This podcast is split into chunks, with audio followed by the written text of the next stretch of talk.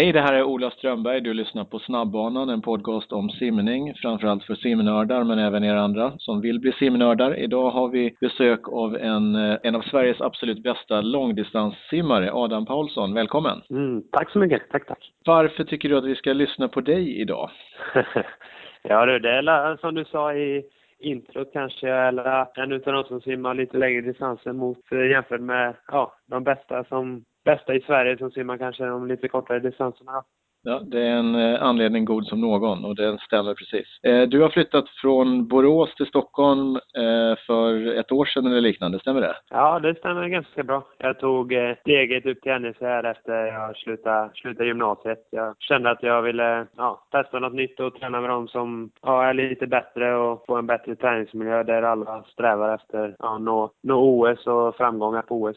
Och vad är den största skillnaden jämfört med den träning du gjorde tidigare mot vad du gör just just nu? Största skillnaden är väl att man kör mycket mer tävlingslik eh, träning hela tiden. Hemma så blir det kanske att man, man simmar kanske lite längre hemma men eh, nu är det liksom att man ska lära sig hålla farten hela tiden och mycket mer ja, ren, renodlad fart under, under simpassen jämfört med att vara hemma. Det är den största skillnaden om man säger det kortfattat. Liksom. Simmar du på heltid i dagsläget eller gör du något annat också? Nej, jag simmar och jag pluggar en eh, kurs vid sidan om. Det är det enda enda jag gör just nu. Så jag känner att man kan koppla av lite med plugget ibland så man har något annat att tänka på. Annars blir man bara lätt insnurrad i, i simningen hela tiden. Så det är skönt att man, man kan göra något annat när man ligger hemma i soffan. Utan så det, det blir simningen hela tiden. Hur länge har du satsat ordentligt på simning om man nu kallar det det? Mm, ja, vad ska man säga? Det blir först nu när man slutar gymnasiet man liksom ja, verkligen tog simningen till ny nivå. Att man, man verkligen går in för det och man tränar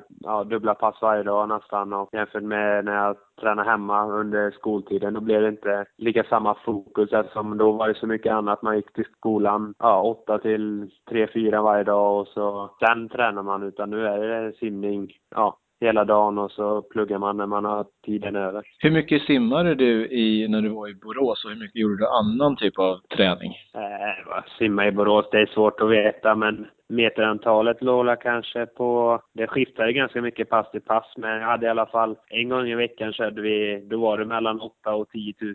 Sen resten av passet låg vi på, ja runt 6 000 var det ungefär.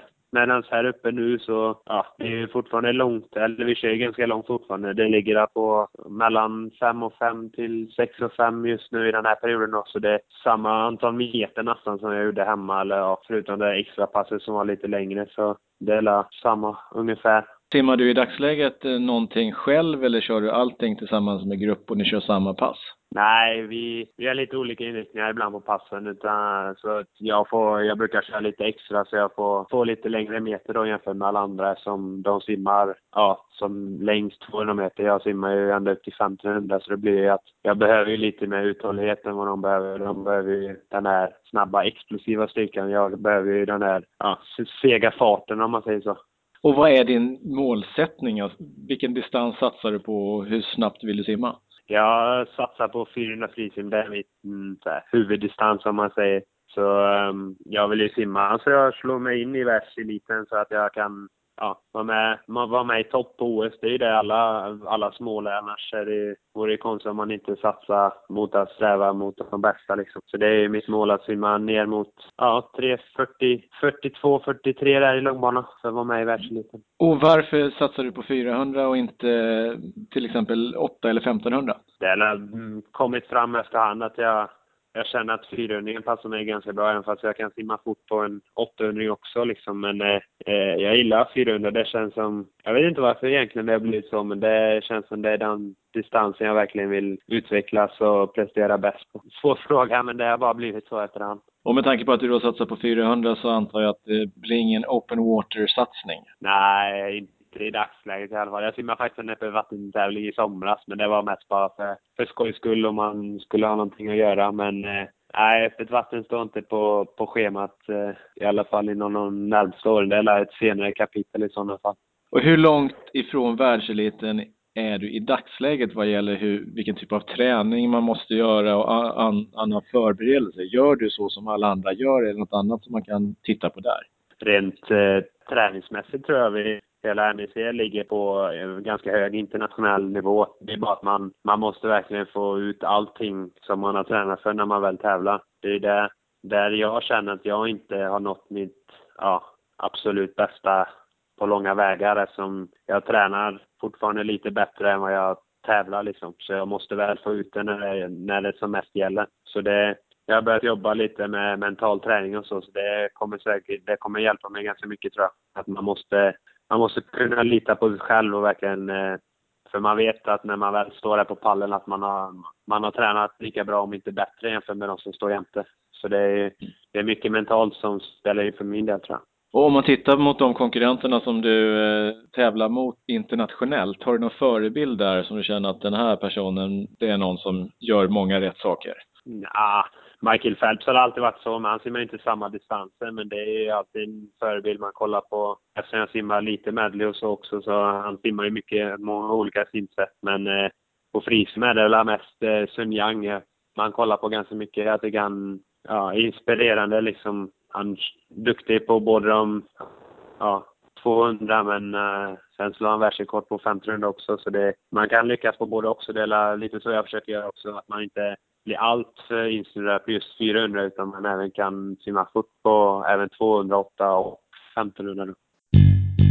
Dagens tips från snabbbanan. Om du behöver mer pengar i din förening, i ditt lag eller i din skolklass, då ska du prata med lagkassen absolut enklaste sättet att tjäna pengar genom att sälja prylar som folk faktiskt vill ha. Sälja dem många gånger. Dessutom så vill lagkassen sponsra föreningar. Ja, de söker föreningar som vill ha extra cash. Är du en förening som behöver extra cash, prata med lagkassen. Ni kommer kunna få en mycket bättre ekonomi.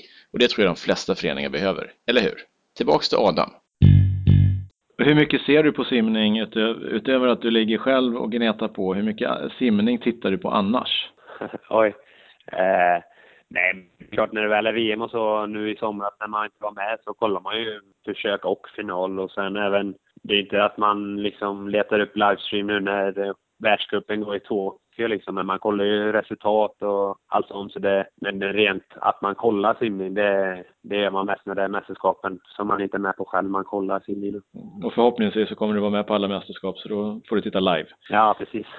ja, träningsmässigt, eh, när du, hur många simpass kör du i veckan nu under en hård, hård träningsperiod som jag antar att det är just nu? Eh, då ligger vi på tio pass, så det är dubbla måndag, tisdag, enkel onsdag, dubbel torsdag, fredag och så enkel lördag. Och sen så försöker, kör man gym två gånger i veckan och sen så försöker vi köra lite bollstabilitet minst en gång i veckan. Så det blir några, det blir ungefär ja, 12 pass och så plus eh, bollstabilitet och så. Och gymmässigt, dryland, vilka typ av träning kör du där? Det är generell, jag kör, det är med skivstång, de här lyftarövningarna man kör. Vi tar hjälp av eh, Leif Larsson, styrketränaren från SOK, så vi planerar pass ihop vad man behöver utveckla och allt sånt. Så nu, nu kör vi bara vanlig, vanlig skivstångsstyrka, liksom bänkpress, eh, marklyft, benböj och så chins lägger vi in också. Så det är klassiska övningar vi kör i gymmet. Så det är inget liksom konstigt gym vi kör i dagsläget. Simtävlingsmässigt, vad är det värsta och bästa simtävlingen som du har eh, gjort? Värsta. Eh, ja. Det vet jag faktiskt inte vad, vilken det kan vara, men det var alla, eh, förra sommaren när vi var i Portugal där, då var nere, djupt nere i grottan om man säger så. Man, då var det inte mycket som gick rätt. Man hade tränat bra innan, men eh, tävlingen gick, eh, ja, den gick riktigt dåligt. Så då var, fick eh, självförtroendet eh, en rejäl hörn. Och sen, eh, nej men bästa tävlingen måste nästan varit eh, som jag var mest nöjd över för att vara i den perioden. Det var nog SM förra året när jag slog mitt eh, första svenska rekord där i kortbana på 800 frisim. En av de bättre tävlingarna i alla fall utifrån förutsättningarna. 7.53 och ett 27 år gammalt rekord. Ja, precis. Tror jag. Stef Stefans gamla rekord. Ja, så det, ja. det är den bästa, bästa tävlingen känns som nästan. Eh, om man ska åka på träningsläger någonstans, har du någon rekommendation om man ska åka? Är det Borås som ligger etta eller? Nej, Ja, om man eh, inte har ekonomi till att åka utomlands så kan jag varmt rekommendera Borås, men eh, jag föredrar helst eh, solläge. Så det, det är nog ner mot Mallorca eller Teneriffa eller USA om man vill ännu längre som jag skulle rekommendera varmt. För det. Jag gillar att träna när det, är varmt och träna utomhus. Det är nog det bästa jag vet. Och ligger det i några planer för dig att titta på en collegekarriär i USA? Nej, inte i, inte i dagsläget. Nu när ämnet finns så vill jag köra här uppe för jag känner att eh, det passar mig bra uppe och jag är inte så sugen på att dra igång allt för stora studier i dagsläget. Så jag nöjer mig med den lilla kursen jag läser just nu. Så då passar det bra att vara uppe på NEC och simma med, med de bästa i Sverige istället. Och vad är nästa simtävling antar jag här är SM om eh, en vecka drygt är det va? Ja, precis i Helsingborg. Exakt, när ni lyssnar på det här så är det SM om någon dag. Eh, mm. Hur snabbt kommer du simma? Oj, det är en svår fråga. vi var ju på Högöj där för vi kom hem för, vad blir två veckor sedan och sen, vi har kört på ganska tufft här. Vi har inte, vi kommer inte släppa någonting till SM så det kan gå, det känns som det kan gå lite hur som helst men man, man vill alltid simma bra på ett SM.